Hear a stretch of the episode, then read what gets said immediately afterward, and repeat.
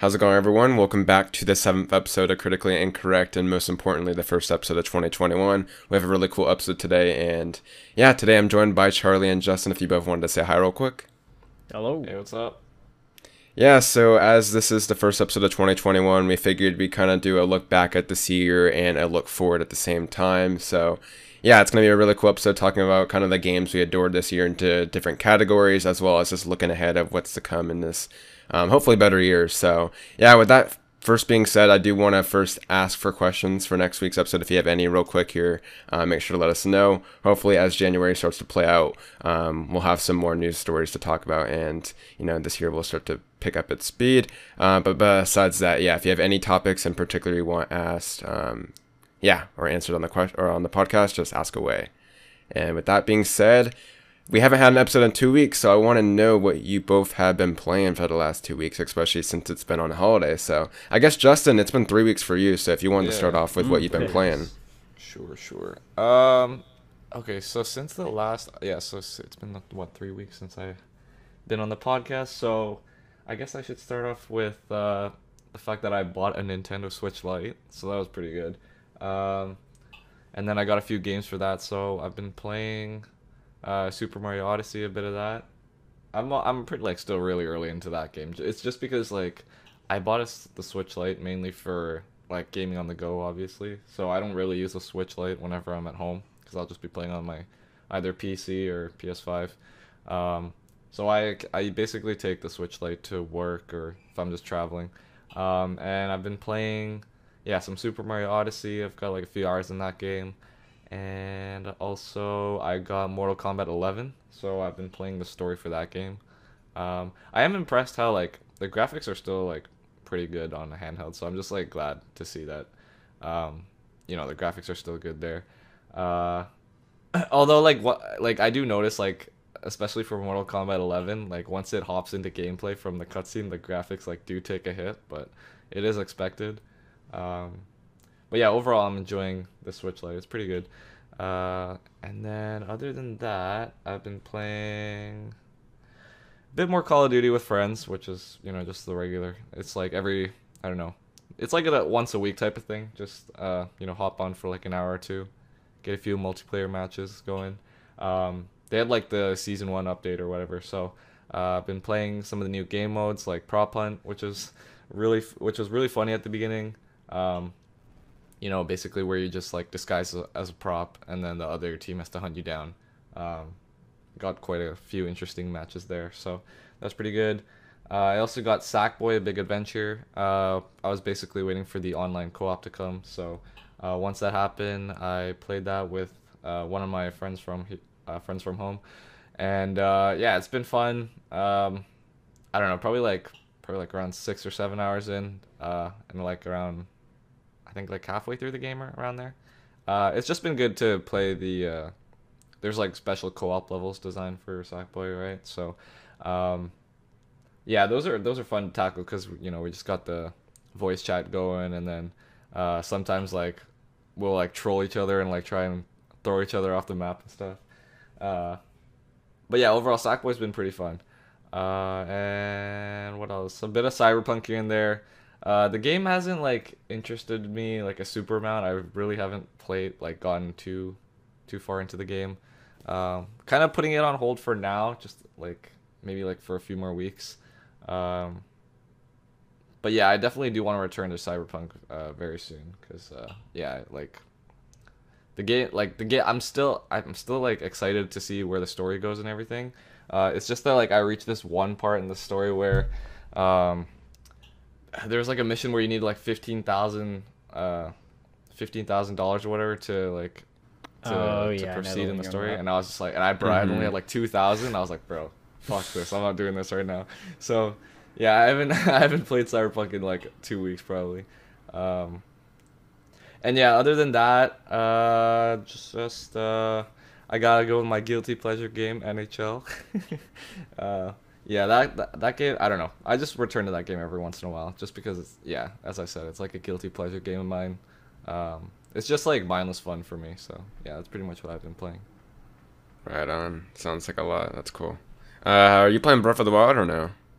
Not yet. I'm gonna wait for that one. Uh, I want to beat yeah the uh, Mario Odyssey and and uh, Mortal Kombat before I do. Gotcha. Uh, After before Odyssey, I Wild, definitely yeah. recommend it. Yeah, I I bought it though, so Oh, nice, nice. yeah, I have cool. it. I have it. All right, Charlie, what have you been playing? Um, I mean, over the Christmas break, I've I've played a lot. Um, mainly though, it has been Cyberpunk. Uh, I did one of the endings today, so I've I've gone through the main story and quite a few of the side missions. I haven't got that much left on the map. Um, according to Steam, I'm like 62 hours in, so I've played it's played quite a bit. I I did really enjoy it. Um, it is just a shame how buggy it is because I have noticed way more since getting further in the story, which is a shame. Um, but hopefully, once that's all lined out, it'll be really good. Um, and I've actually been diving back into VR quite a bit recently. Um, I did get and try out the Medal of Honor VR game, but I did end up refunding it just because it is not very good. Um, so I didn't play a ton of that. And then was diving back into Boneworks because that had its big 1.6 update, which is really good. Um, still absolutely love that game. Um, and then just a few multiplayer things here and there. So League of Legends, I've been getting back into with a few mates, um, playing that quite a bit, and a bit of Fall Guys. Um, Oh yeah. but yeah, um, that's about it really. Mainly Cyberpunk. Right on, right on. Um, since our last episode, I just want to quickly add here, I still have not played Ghost of Tsushima, so still representing the Act 2.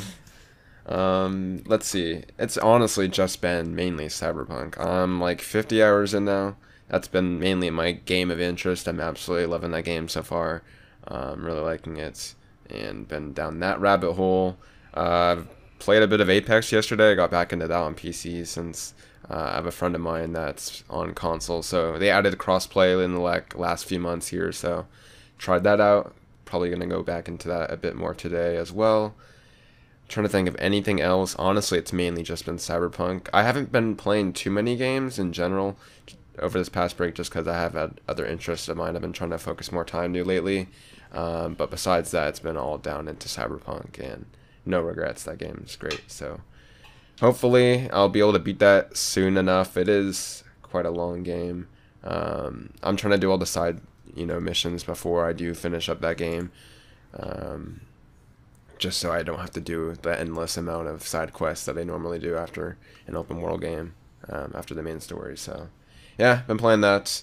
Uh, besides that, I don't think I've been playing anything else really. I played like the first maybe 10 minutes of Black Mesa just for the tram ride. But yeah, besides that, it's all been Cyberpunk. And yeah, I guess with that out of the way, we're going to talk about our favorite games of this year. We kind of have certain categories. We might have like a loose conversation afterwards, just talking about games that, you know, maybe didn't make one of these categories, but we still want to give recognition to this year. Um, the first category we do have is for best art direction. Um, I guess we'll all go over kind of like our picks for best art direction. So um, I guess, Justin, you can start with your pick for best art direction. All right. So for art direction, uh, I decided to pick Ghost of Tsushima.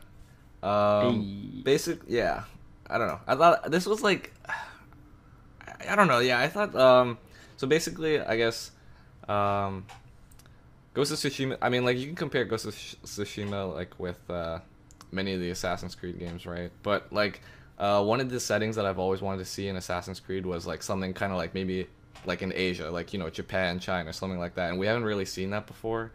Um, so you know when Ghost of Tsushima got announced, I was like, hell yeah, this is like uh, totally what I want. Uh, samurai game in Japan, um, and I just think like, yeah, just the whole world of Tsushima, um, all the different environments. You know, there's like, um, you know, there's like snowy areas, the and then the areas where, um, like I don't know how, how do I describe it? Like the you know how there's like forests that are all like yellow, right? I guess or like Mm-hmm. yeah, like I just I just love the huge variety and different uh, uh, different uh, environments and all the colors and scenery. Um, I just think like the whole art style and everything.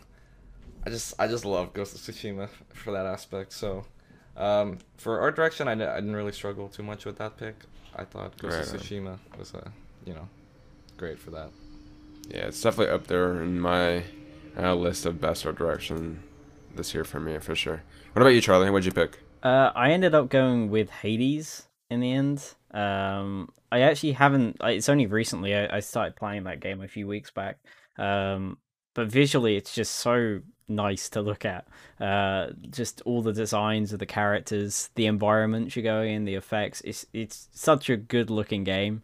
Um, I mean, all their games are. Um, like, uh, what was the the first one they did? Trans or not the first one, but Transistor was great. Like that visually looks amazing.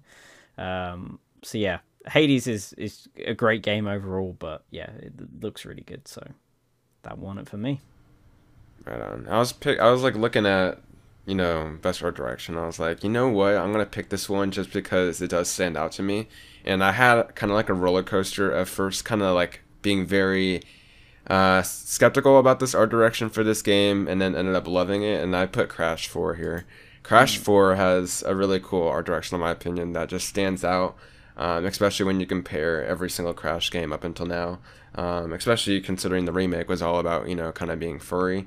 This one's more kind of like a toy, plasticky kind of um, vibe to it. Yeah, Crash 4 had a really good art style. Um, definitely really like that.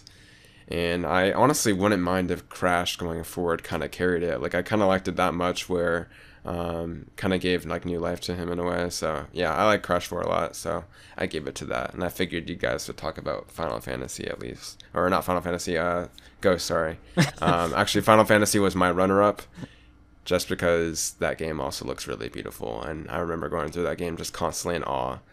Uh, so, yeah, those two, but mainly Crash 4 just because it's so unique and ultimately um, kind of like took a already established IP and kind of gave it new life with that. So, yeah, um, our next category is best music. I guess we'll just go around the table again. So, if Justin, you wanted to start. All right. So, unlike you guys, I haven't uh, played any of the big heavy hitters with the the great music scores like Final Fantasy and Doom Eternal or whatever. So um, my choices are kind of limited, but uh, I decided to pick one that I don't know. Like I was looking at the Game Award nominees, you know, or the Game Awards, and I was just like, man, uh, the only the only game that I played there was like Last of Us Two, and I'm like, man, I don't like. I feel like that game had such a like I, I don't know that like the first the first the first game soundtrack was so uh, memorable, right? And I feel like the second one just wasn't at all, like wasn't even close to that. Like I only remember like two or three tracks from that game, so I don't know, definitely not that game. Um, in the end, I decided to pick uh, Spider-Man Miles Morales just because I was thinking about like the games I had the most fun with this year, and I was thinking about how like, um, I guess like video game scores and music really ties into that gameplay, right? And I just remember like like when I'm playing Spider-Man, Miles Morales, the combat is so fun, and the mix with the new like, uh, the new music with the uh, hip hop beats, and it just tied in so well with like Miles' story as well, and like just the combos and everything that I would like you would do in Spider-Man, uh, mix up with the music. It was just like I just think it's like super fun, uh, and yeah. So I don't know. I picked Spider-Man for that. It's a good pick, honestly. I didn't really think about that too much, so that's a good pick. Uh, yeah, I definitely see where you're going there. That was a great soundtrack. What about you, Charlie? Um, I ended up going with Ghost of Tsushima. Um, we actually talked about this when we watched Game Awards. I think me and Justin both said that it kind of like should have been at least nominated because it does have yeah. a really good score. Um, I don't know. There's just so many tracks in that game that stick out to me and I love so much. Um, I actually have some of them on a playlist when I'm doing work because they're just really like relaxing, um, and it just it just fits the mood of the game so well, and just even like the ambient music in that game is is so like beautiful. Um, so yeah, that's why I went with that one. Nice, nice. Um, best music, I went with Final Fantasy VII Remake this honestly might have been the toughest category for me. Literally just because I've loved so many of the soundtracks this year. Like, um, honestly, I think it was a tie between this, Cyberpunk, as well as to a certain degree Half Life Alyx. There's not like too many, you know, soundtracks in Half Life Alyx, but a lot of the ones that are there are super good um, and worth listening to. So it's been a good year for you know gaming music for sure. But I went with Final Fantasy VII Remake.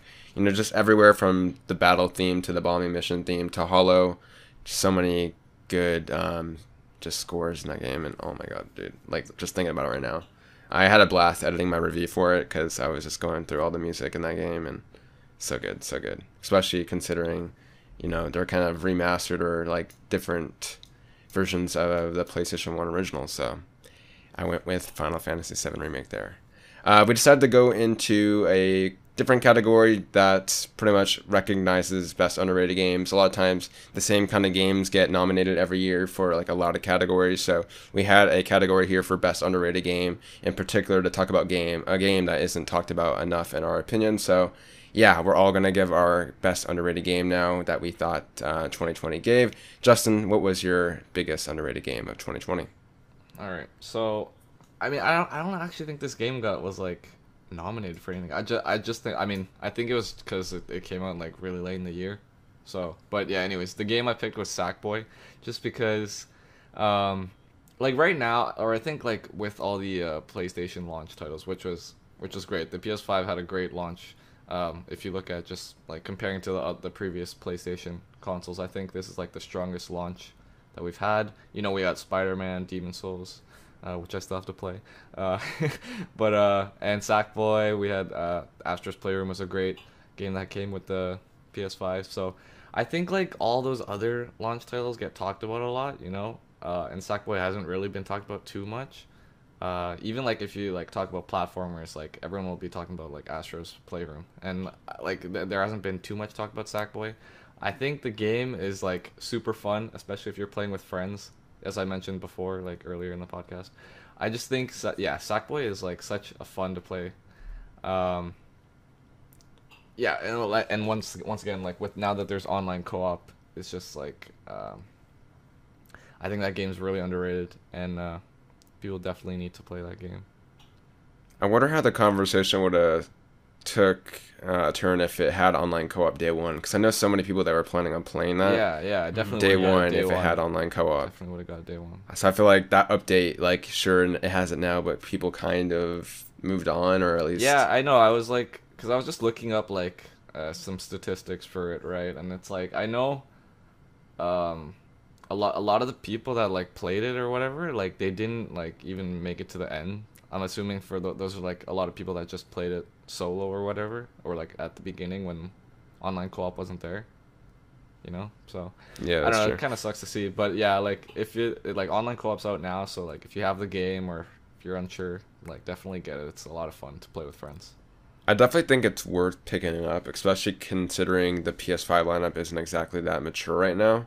Um, I will say that um, yeah, you're most likely right in the fact that Astro probably being free and also at launch as well probably took the Thunderlight um, in spotlight for that. So yeah, that is a shame. Definitely go play Astro or go play Sackboy rather.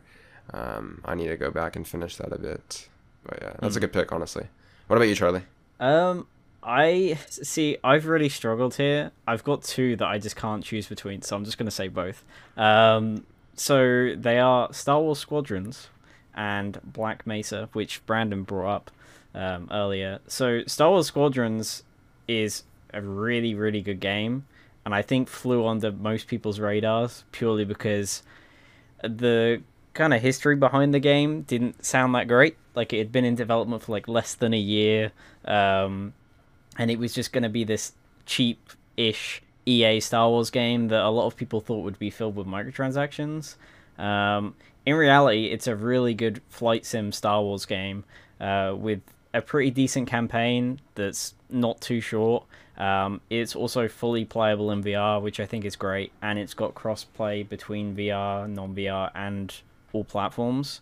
Um, it's just it's a really good game. Um, so hopefully more people will go out and buy it, especially because they they've added like free stuff when they weren't planning to, because it did quite well. Um, but I don't hear anyone talk about it. So, um, yeah. and then the other one, Black Mesa, uh, is like a full-on fan remake of Half Life One that has been in development for, I want to say like ten years. I, th- I think it's like just over ten years now, um, and it finally fully released this year. And it's such a faithful remake of Half Life One, and in a lot of ways is a lot better to play now than Half Life One is. Like it uses all the Half Life Two mechanics and just puts them in to the Half Life One setting, and it works so well. Uh, it's it's a really good remake, and more people should go and play it. Plus, you can run it on like any PC ever because it's on Source Engine. So everyone should go and, and buy Black Mesa because it's so good. I will also mention right now it is on sale given the Steam Yeah, winter sale. So if you're watching this episode within the first three days, go check it out. Definitely. Um, I played Half Life 1 early this year in preparation for Alyx. So I definitely wanted to wait a bit, but I'm at a point now where I do want to revisit that game, and especially since Black Mesa is a bit different from Half Life One, um, I could already tell based on like the introduction of that, you know, tram ride. Um, I'm definitely gonna go and play that game here soon. So, yeah, I'm really glad you mentioned that game. Um, for mine, I did take an interesting uh, direction here as well. I kind of I had to put this game just because it's so impressive and people don't talk about it enough, and it's also because the kind of game it is it's hard to get the recognition it deserves, and that's Dreams. Dreams is ultimately essentially it's essentially like a game engine really on PlayStation 4 and now PS5 like the amount of content and different experiences you can make in that game is insane like anyone that hasn't picked up dreams i definitely do recommend it media molecule like they're in a kind of shitty situation in the fact that they essentially made a game engine, but it's hard to market it because how the hell do you market that, you know?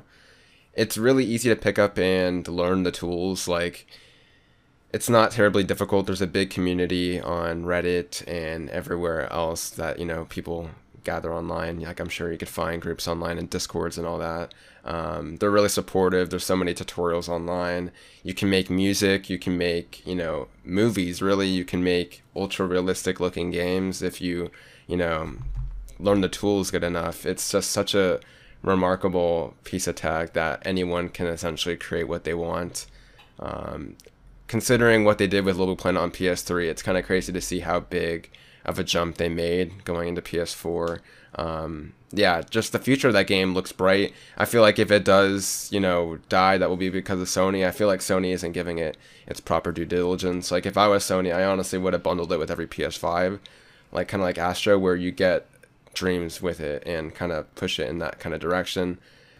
Um, yeah, obviously, it's just kind of a shitty situation considering what that kind of game is, but definitely think it does deserve more eyes and attention towards that because it's been awesome. It's also in VR. Like they added a free VR update. I checked it out. It's super impressive, being able to play so much, you know, of that game's content online um, in VR now. So I definitely have um, had a lot of fun with that game, and I definitely think it deserves more attention than it has been getting this year. So don't forget about Dreams. Uh, that's all I'll say. Go check it out if you haven't played it yet. There's also a pretty cool campaign that kind of gets you introduced to the kind of experiences you can make in that game. So yeah, big up Dreams.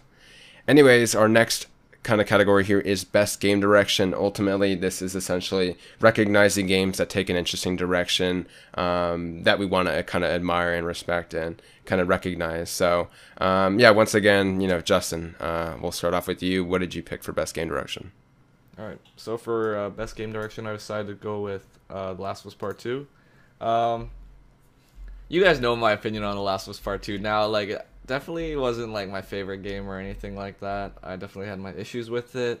Um, but when I think about that game, you know, I do like I do want to like respect uh the you know like basically the whole direction that they went into because it just like it wasn't anything what I was expecting, you know, and I'm sure like if you did if you didn't see the leaks prior, obviously you would have been surprised because it's just like completely nothing like the first game in terms of at least like the story like direction that I went into. Um, and even with the trailers and everything, I know like a lot of people uh, give like Naughty Dog flack or whatever for um, like the trailers were like so deceiving of like what the actual game was really. Um, but in the end, you know, like the whole uh, direction with the you know two aspect story, um, basically showing off how there's always like two two sides to any conflict. I, I really thought that was like a cool concept. Um, and yeah, like I just thought, um, you know, they like there's definitely like some areas that could have uh, improved on, like, you know, when uh, building up this entire story or everything. Uh, like it didn't pan out exactly like the way I wanted to, but I think like overall like I I do respect that they you know went they took such a big risk with the direction. Um, so yeah, Last of Us Part Two. Right on. Definitely. Uh, can see your point there.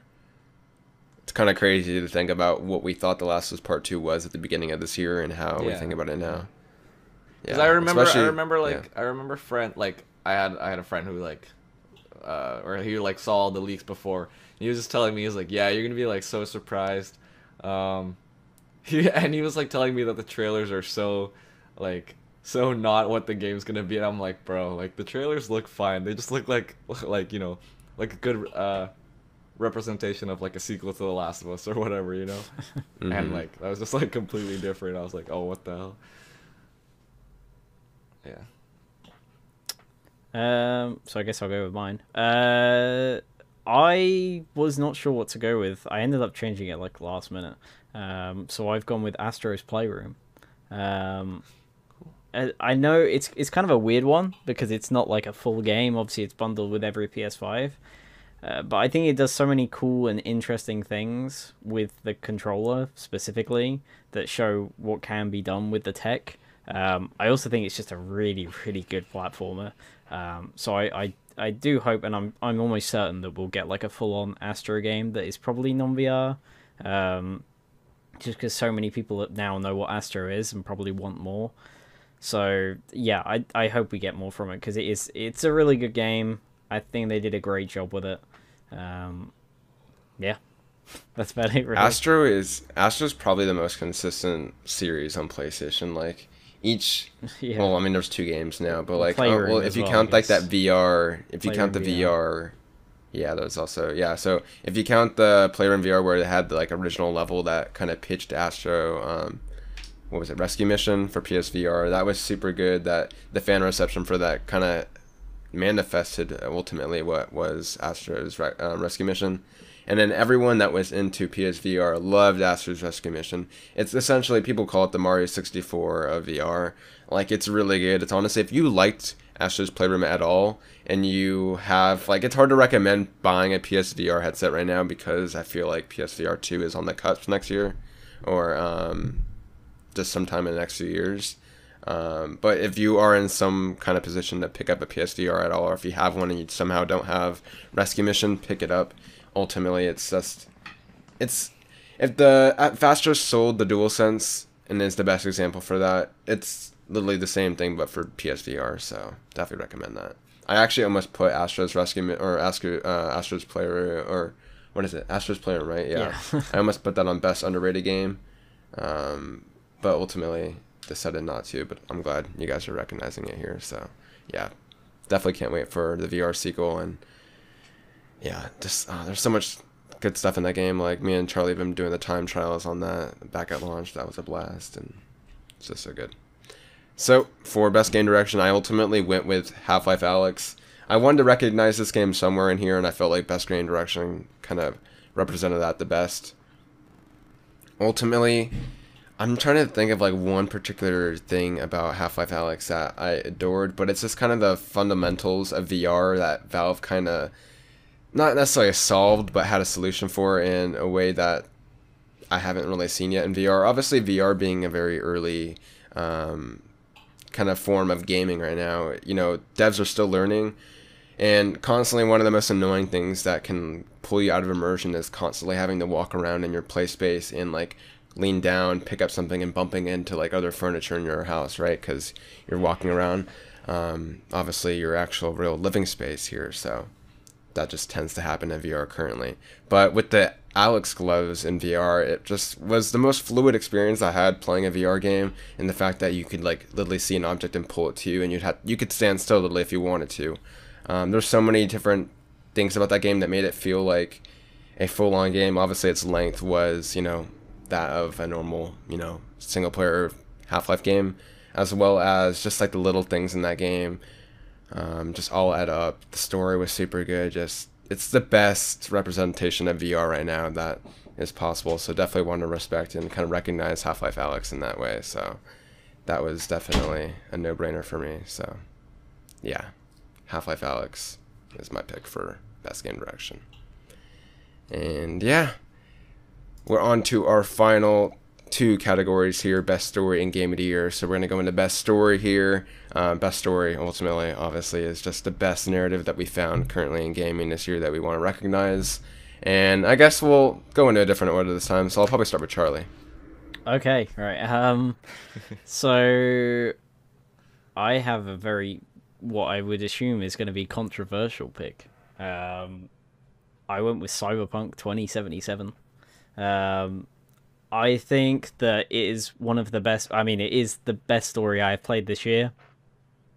It's very simple, but it's written to a point where you care so much about the characters you meet and I think once you you start exploring like the side missions, like the stories of River Ward and um and Panam and, and things like that, like it's it's just so good. Like I I got to the final mission today, and there's stuff that happens in the one that I chose that's kind of like it hits hard, and when a game is able to do that, you know they've done something right. Um, and for me, the story is just it. It's really good. I need to play the the other endings because I don't know how different they are. From what I can tell, they are wildly different. Um, and so I, I really, I'm I'm excited for expansions at this point. I I kind of just want more, um, because I I really hope they continue the story, um, from some of the different endings and stuff. Because some of them do set up other things. So, yeah, it's it's a weird one, but I did I really liked it. I think there are problems with the game, but the story is not one of them, and it's a shame that it came out the way it did because I feel like if this had come out a year later or you know six months later, something like that, like people would have been all over the game. Um, so hopefully it gets more recognition in the future because it is really good. I have a feeling that in the next year, like I don't think there will be like a certain time where everyone realizes how good Cyberpunk is, but I feel like a lot of people that are hating on the game now that you know for good reasons, especially if you're on console because the game is really unplayable, especially if you're playing on PS4 and Xbox One. Yeah. Um, it's getting better slowly by each patch, but I feel like a lot of people are going to come to realize that this game is really good once eventually they do play it in a better condition that the game is currently in right now. So, yeah, I honestly do agree with you. The story in Cyberpunk is so good. Um, I would say less the story, but more the characters, like you said. Kind of just you care about each character there are, um, and like these different factions and around Night City. Night City feels so lived in. Like it's kind of crazy. I think this is probably the open world game where, um, essentially, I feel feels real since you know Red Dead Two. So yeah, it's kind of crazy. So good pick there. Um, Justin, what about you? Best story. All right. Uh, best story. Um, man, I just decided to go with The Last of Us 2 to be honest because uh, I don't know all the other games I played this year. Like, I didn't really, or like, I guess the focus for me uh, of like enjoying the, all the other games I've I played this year wasn't because of the story really. Like the the, the other games I play enjoyed uh, were probably more for the gameplay. So um, yeah, I was just looking at all the games I played this year, and in the end, I had to go with The Last of Us 2. Even though like it wasn't really the story I wanted to see, you know, like I definitely, I think, like I guess my vision originally, you know, like before the game came out, or why what I expected, uh, was just so different that I I ended up like not liking it that much at first. But I've definitely come around from it a bit more. Um, you know, I respect it a lot more now. I, I can see what they're trying to do. Um, and once again, yeah, just the whole like, I think like they set out to basically like um, tell all these different like themes, you know, in the story. Um, the theme of like you know how there's always like two sides to every conflict because conflict always conflict happens everywhere, right? And there's always like two sides to every story. Um, like you know both sides always think they're in the right, and um, while I don't think like uh like I don't think how do I how do I say this? Like, I don't think they uh, this like it came into fruition as like as best as it could have. I think like it definitely could have improved in that area. Uh, I think like the concept of it was was pretty good. So yeah, best story I went with Last of Us. Same here. Yeah, I put best story as well as for Last of Us Part Two. ultimately, I was like looking at all the games that came out this year, and Last of Us Part Two stood out to me for obvious reasons. It's essentially the one game this year that I played through pretty quickly within like two days. I beat the game, less than that, and ultimately it was because I wanted to see what was going to happen with Joel and Ellie, and you know, the continuation of one of my favorite games of all time. Really, um, I think it has some of the best narrative themes this year for sure. Um, it's kind of interesting. My thoughts on this game have changed over time as the months have kind of passed by. It's funny because lately I have been playing games where revenge has been kind of like a theme, or just watched a show where revenge is kind of like a theme, right? And ultimately, I find myself like agreeing to that theme, right? When it's about stuff I don't really care too much about. Like, I'm just like, yo, if you're going out for revenge, this is stupid, right? Like, you're just to get yourself killed in the long run. Um, but then when it happens, you know, in Last of Us Part Two with characters that like are some of my favorite characters in any media, then I'm kind of like in Ellie's shoes, right? Where I'm like, yeah, let's kill Abby, right? Um, so I've kind of find it interesting. Like my thoughts ultimately keep changing as time moves on, but that just speaks to the game's story ultimately, I think. So yeah, I definitely went with Last of Part Two as well, and to me that's like a no-brainer. So yeah. Anyways, we are on to the biggest and ultimately the ultimate you know award here, best game of 2020. The ultimately, I know this doesn't need any introduction. It's our personal favorite game this year. So, yeah, Charlie, I'll let you start again. What was your favorite game of 2020? Um, so I feel like this is gonna be, you know, kind of everyone saw it coming, but it's Half Life Alyx. Um, I didn't want to give it an award in anything else because there's so many great games I played this year, but overall, it's just to me it's a perfect game. There's not really much else you could do to it to make it better. It's a really good story. The gameplay is fantastic. The audio design is great. Just the visuals everything about it is just so good.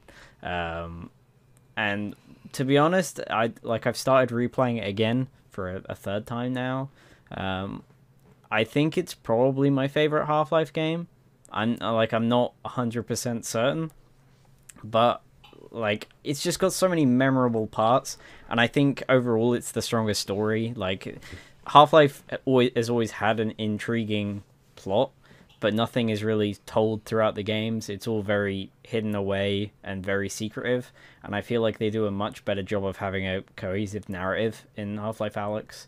Um, and then obviously it being one of the best VR games, and it, it puts a lot of other games to shame. I think Half Life Alyx and Boneworks are probably the two best VR games you can play right now. They do such a good job with the medium and how they use the controllers and the feedback you get from like picking up objects and interacting with the world. Uh, it's overall it's just such a phenomenal game. Um, and I really hope that in the future more people get to play it as VR evolves and becomes easier to use and, and cheaper and all these kinds of things.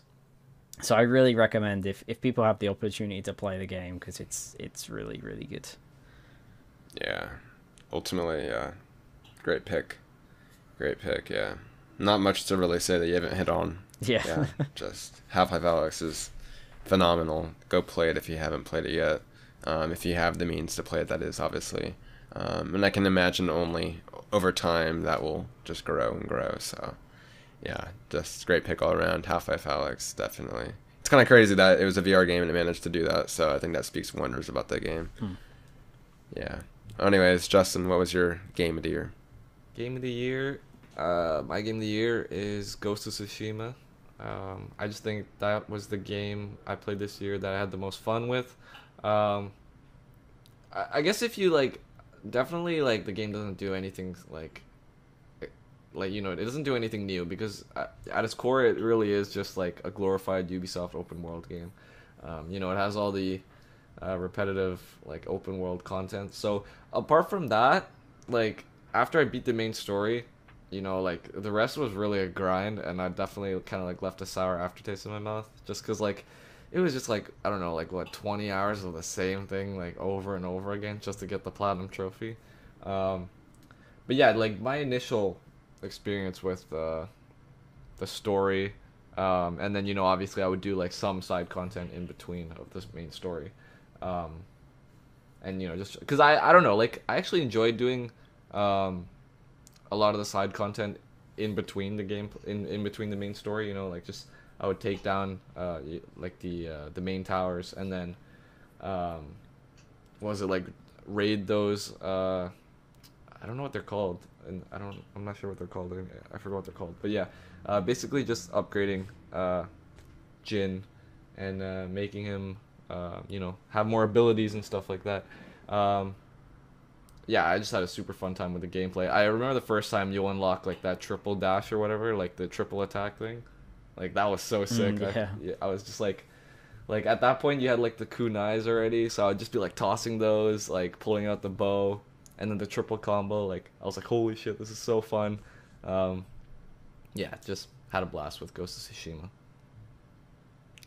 All right. Uh, this one's gonna be a bit controversial. Um, I'll explain my reasoning and thought process as I go on. I'll just say the name of the game right now.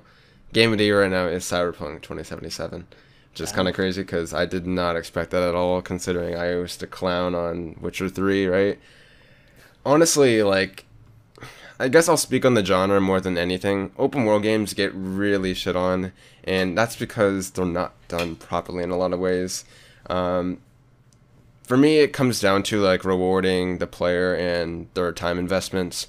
A lot of games you just kind of check like check off check boxes. Like there are some games that do it better than others. Like I'm thinking I played a bit of Immortals Fenyx Rising. That game's been getting praised. Like that game's still good, right? It's like not as bad, but ultimately it's still the same thing. You check off things, get repetitive, and ultimately I just feel like I don't know. I'm just playing something mindless and knocking off the same kind of task just across the map, right? Cyberpunk is, as I said, just an excellent example of an open world game, especially considering um, since Red Dead Redemption 2, which is crazy. Like, yeah, this genre that constantly, like, you hear open world and immediately you might be like, uh, but like Red Dead 2 and Cyberpunk are like some of my favorite games this generation. That's because they take open world, but they make it worthwhile exploring. The characters in the game are some of the best characters I honestly think this generation has had. Um, that's not something to say lightly, considering this generation has had a lot of good characters and stories. I haven't finished the game, and that's why I was thinking, should I put this? But I'm at a point where I played 50 hours, and I don't think even if the story ended in like a fizzle, that it would still really change anything. Because my reason for it being Game of the Year doesn't rely on the characters solely, it doesn't rely on the gameplay solely, or you know the choices that you make. It's just kind of the culmination of a lot of things. This game isn't perfect by any you know stretch of the imagination obviously considering the bugs as well as certain aspects of this game like the crafting i don't even use like there definitely needed to be a bit more time on this game. But for me personally i think this is the best game that this year has had. Um, if you had you know if you were able to play it in like a good setting obviously um, the game isn't that in a good condition right now on consoles which is a shame. They sh- it should have been delayed but yeah ultimately it's kind of a surprise for me because I didn't like Witcher 3 at all, but I'm loving Cyberpunk 2077. And it's honestly might be my favorite game since Red Dead 2, which is kind of crazy. So we'll see. We'll see how it plays out, but I'm loving the game so far, and it's ultimately like I'm just completely obsessed with it right now. So yeah, Cyberpunk 2077 kind of uh, surprised me as well. And it's been it's been weird. Like this year, I feel like a game would come out and like I'd like that game like more than the other one, like Half Life Alyx and you know Last of Us, and now Cyberpunk. So yeah, it's been a good year. It's been a good year for sure.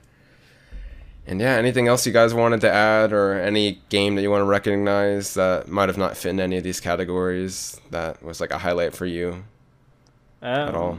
I mean, I will say I was contemplating putting Cyberpunk as my game of the year.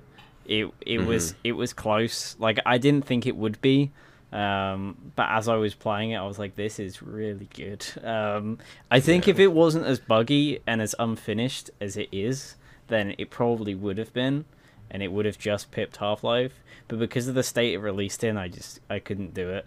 Um, which is a real shame because that is like the only thing Yeah. letting it down. Like everything else about it is really good. Um, Yeah, exactly. I just feel bad for the devs because you could, you know, they they clearly worked their asses off for it, and uh, It's crazy. it's it's sad to see that all their hard work kind of released in the state it did, um, especially on console. But yeah, yeah. That's like that's a shame that like um like you guys have, have like this whole podcast, you guys have been saying how amazing the game is, except for the bugs, right? And I just think like in the long run, what will the game be rem- remembered for? Yeah. you know, that's like a big question. Um, you, you know, obviously like the devs are working really hard right now to you know like improve the experience, like trying to iron out the the bugs, which is gonna take some time because like this game really just like it shouldn't have released in this state, like especially for the last gen consoles. And then like I know I, I know that like you know the bugs even still happen for like s the higher up hardware, which really sucks. But yeah, I hope In terms hope of what it gets remembered for, I feel like CD Projekt Red definitely will, you know, kind of save it in a way. Like I think if it's going to be a very different story by next year. But the thing is, our generation doesn't really care. Like our generation is one to find something, meme it, and then just keep memeing Yeah. on it. Like this and Last was Part Two. It doesn't matter what kind of quality this game is, right? They're just gonna meme on it because they will. Like that's just kind of what our They- generation kind of yeah. is at the moment in terms mm. of it. So yeah, people will just be like, haha, now in 2012, game is still a mess. XD.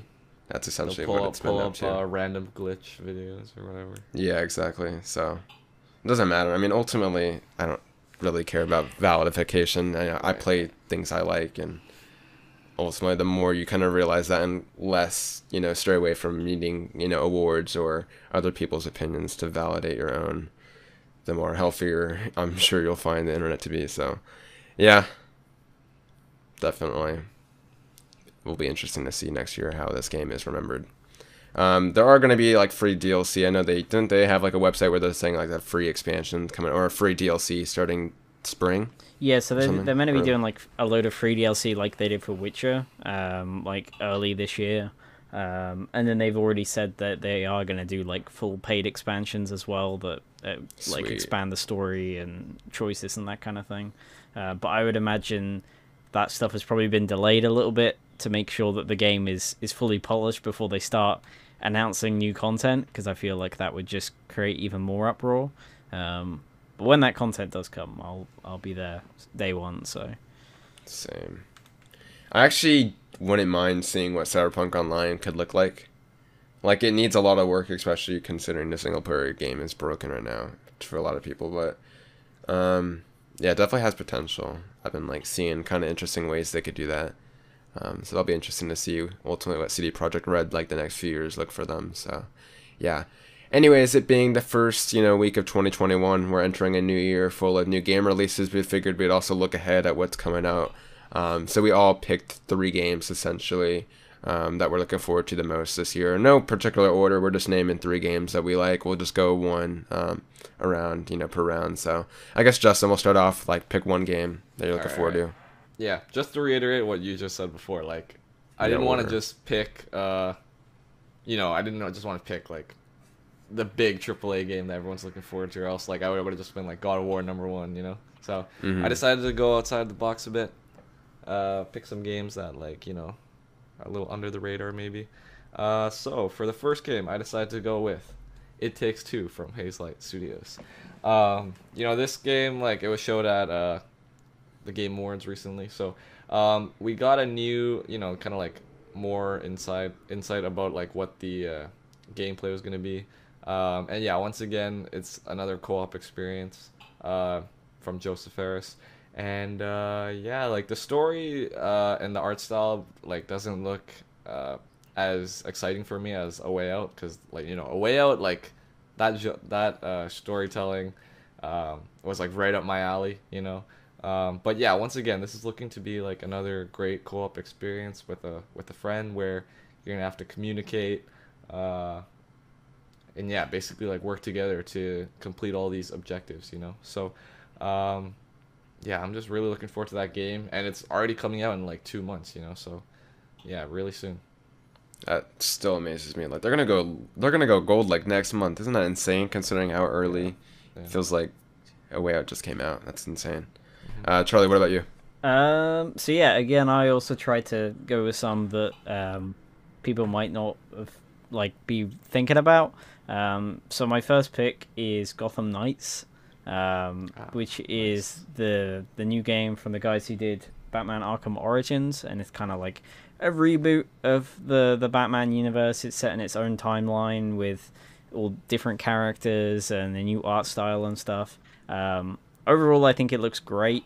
Um, I'm very excited about the story, especially Court of Owls, and that Scott Snyder's involved because I'm a big fan of, of his run of the comics.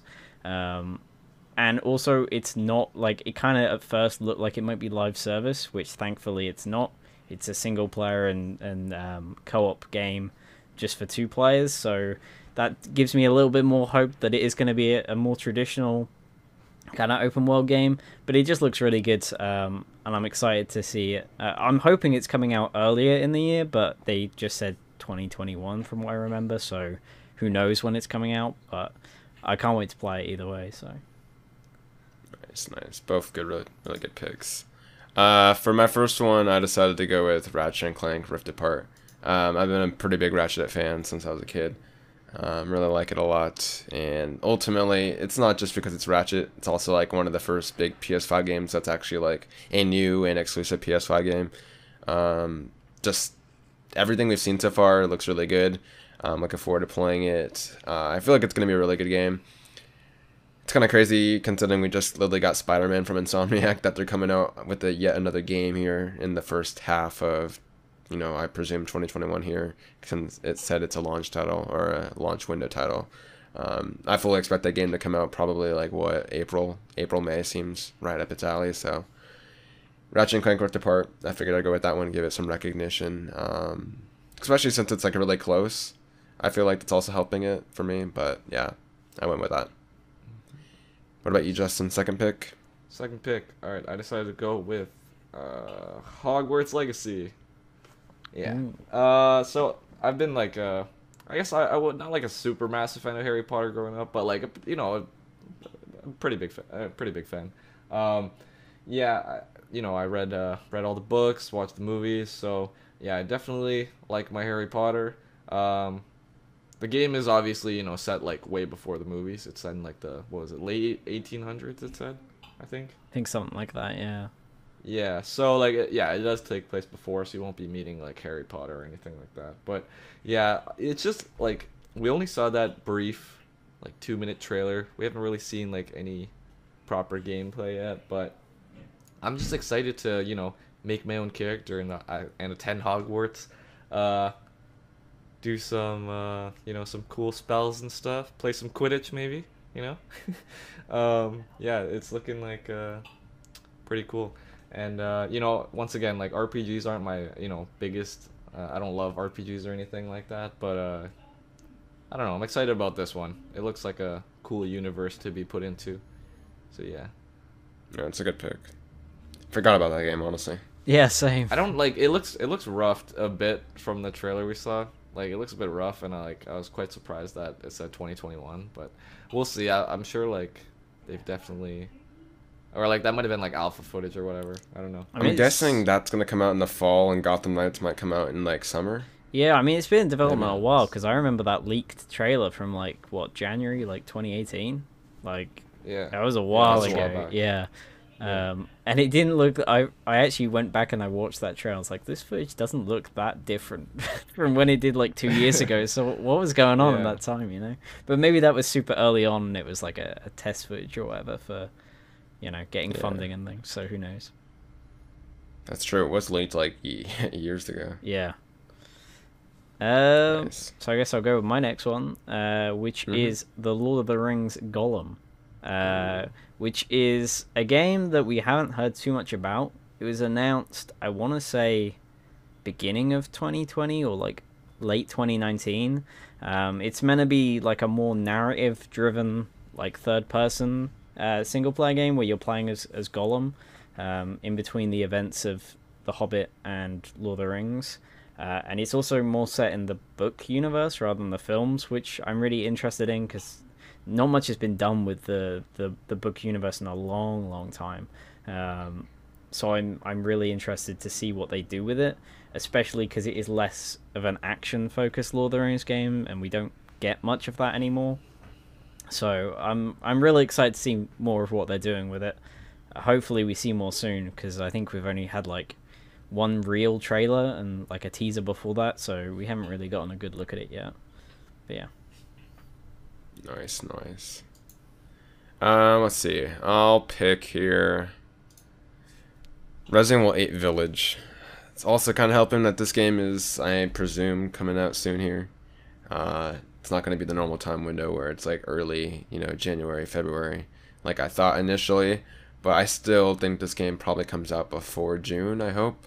I don't know, I just don't see Resident Evil coming out in the fall, but I could be wrong. Uh, Village is an interesting one, coming from the fact that it's kind of like a spin-off of Seven's story in a way. Like, not a spin-off, it's canon, I think, but it's a very weird take on Resident Evil, considering werewolves and all that. For me, honestly, it's weird because obviously I haven't played Resident Evil 7. I just don't haven't really cared because that game's location doesn't really appeal to me. It just looks like paranormal activity shit, as well as it's first person. Even though Resident Evil 8 will be first person, it was kind of like jarring for me. Um, but I think the thing that does it for me is the fact that we're kind of going back to semi Resident Evil 4 locations, um, at least vibes that are similar to that. So honestly, so far what we looked at Resident Evil 8, it kind of looks like 4 but in a more winter setting. Like the village, honestly, looks really similar to what we had in um, Resi 4, but um, as I said, in like a winter kind of style. Um, I think they even had the uh, merchant, you know, what are you buying? You know, that guy that's so infamous um, was at the very end of the last trailer we got. So that really interests me as well. So they're bringing back him. Uh, yeah, I just really can't wait to play that game. Uh, especially considering I didn't really care. It's weird for me because like Resident Evil 3 I still haven't even played because I played the demo. That one just looks really action focused for me, and that's kind of like a turn off. Um, but Resident Evil 8 looks like a return to form of what I've loved of both Resi 2 remake and Resi 4. So yeah, that's my second pick. I'm looking forward to that game. Guess we'll go back to Justin for your third and final pick. All right, third pick. Uh, yeah, I'll go with this one. Uh, all right. So for my third one, I decided to go with Prince of Persia: Sands of Time remake. Um, yeah, I think like this was a game that I always wanted to, or like the Prince of Persia games were always a series I wanted to get into. Never really could. Um, and yeah, I'm just excited to play this one coming out in like two months now. I think it, it was supposed to come out this month, but got delayed until March. Um, which is good because when the game first got announced, man, like I know a lot of people were hating on the graphics. Yeah, look pretty uh, It just like looked like a looked like a PS3 game or whatever. Um, they're like, yeah, we need a remake of this game, which was pretty funny to see. But uh, I mean, yeah, I'm still looking forward to it just because um, it looks like I don't know, it looks right up my alley, like third person. Um, it looks like an interesting story, uh, and the gameplay does look quite fun. So, uh, yeah, Prince of Persia remake. I hope like with the extra development time, like two months. I mean, I'm not expecting like the graphics are going to be out of like you know amazing or anything. They're not going to change that much. Yeah, they're not going to change yeah. that. Um, but I just hope, yeah, I'm just looking for you know solid third person, story driven experience. Yeah, I loved Sands of Time as a kid, so I think you'll love that game. Uh, I don't remember too much about it Uh, because uh, I did. That was like one of my. Like I think it was before the it, yeah I played it before the PS3 came out, so I must have been like six or something. But I love yeah. that game. Watching my dad play and then me playing a bit of it it's like some of my fondest memories uh, as a kid. So, yeah, I forgot about that game as well, to be honest. But I'm definitely gonna pick that up. It's a good pick. What about you, Charlie? Uh, so my final pick doesn't have a name. Uh, it is Project Four from Stress Level Zero, which are the guys who made Boneworks. Um, oh yeah. It was meant to be coming out last year.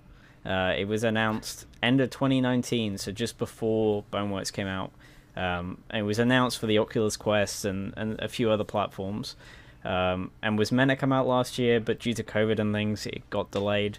Um, they recently said that they're going to be talking about future projects, so this one and some other games and things like soon. Um, it looks, or it, from the screenshot they showed, it looked pretty cool. Um, it's meant to be a continuation of, of both kind of the, the world of Boneworks as well as using all the physics based interactions and that kind of thing that they made for that game. Um, and this is meant to be because Boneworks was never originally a game; it was just the the engine that this game would would be the first one from. So this is going to be way more story driven. Um, and they've done a lot for the Boneworks updates, which they've said are going to be things they use in the next game. So a lot better AI. They also added a vehicle recently in the the new update, so expect to see cool vehicles and stuff in the new game. So hopefully we see some of it soon, and it should be this year because it was meant to be last year. So, um, but I'm I'm very excited to see what those guys do because they're some of the most interesting developers out there. So yeah. Cool, cool, cool.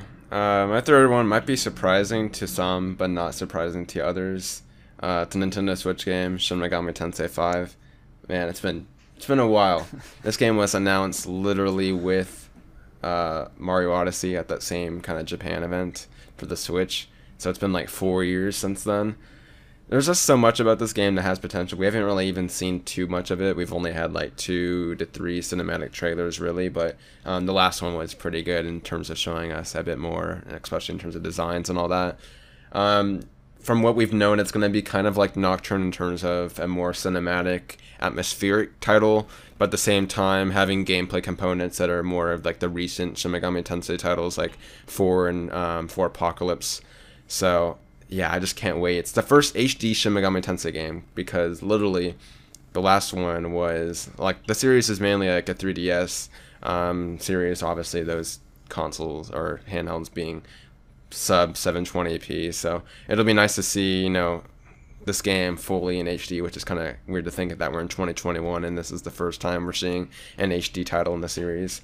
Um, yeah, we're also getting a remaster of Nocturne. It's already out for Japan, but we're going to get a localized version in the West here sometime in spring 2021. It's going to be a great year for SMT. I hope the, you know, series gets some recognition considering Persona has been blowing up in the past few years. So hopefully some of that will make its way to SMT as well. We'll see. Um, it's a very different series that's more focused on gameplay rather than dialogue. Um, definitely do recommend it, but I'd wait for the Nocturne remaster. So we're gonna get the Nocturne remaster, but then we're gonna get the full new uh, mainline title here, which I can't wait for. So yeah, I that's a no-brainer for me. Um, looking forward to that, and yeah, can't wait. It's gonna make me boot up my Switch again. I haven't booted up it since like Animal Crossing, so can't wait. Um, I guess after all these picks, it's also important to note that a lot of times 2020 or like you know not 2020, but like any year of games isn't fully realized until you know the year progresses more. So games like God of War most likely will be delayed. So I didn't pick it for that reason. Same thing with Elden Ring is because From Software tends to release games in the spring. So I feel like Elden Ring might be spring 2022. They could come out this fall, but just like they've never released really a game in the fall in the past. So. Um, yeah, I kind of that was at least at least my approach was picking games that have concrete release years for 2021. Um, but yeah, obviously games will be announced for 2021 as well. Like I wouldn't be surprised if Breath of the Wild 2 comes out in the fall this year, um, or some big other game like Odyssey 2 from Nintendo. Who knows? Um, but yeah, exciting year. Anything else you guys wanted to add before we end off this podcast? Um, I was gonna say so. I tried to say stuff that wasn't out soon. So games like mm-hmm. I I am really looking forward to, but that's like May's time, so it's not too far off. Hitman Three is in like three weeks, um, and I'm really looking forward to that game. So yeah, some of the stuff that's out like recent or like soon as things I didn't like pick, but I am very excited for. So yeah, I almost picked Deathloop, but I chose Resi Eight instead of that one. Um, but I'm still looking forward to the game a lot as well. Mm-hmm. Um, but yeah, I guess that has been it for this podcast, episode seven here. Once again, I do want to remind you to ask questions if you have any topics you want us to talk about. Um, we'll consider it as well. Um, and yeah, besides that, that has been episode seven of Critically Incorrect. We'll see you next week. I know this episode was a bit later in the week, um, but we're mainly going to be hitting um, Saturday going forward here. Um, yeah, thanks for the support you know, it's been doing a lot better than I thought when we'd start up this channel again. Um, so it's been cool to see at least that you guys are enjoying it. So that's always nice to see. Um, feedback, of course, also would be recommended. But besides that, that has been me, Charlie, and Justin once again. And yeah, we'll see you next week on the next episode of Critically Incorrect. Take care. See you later. See you.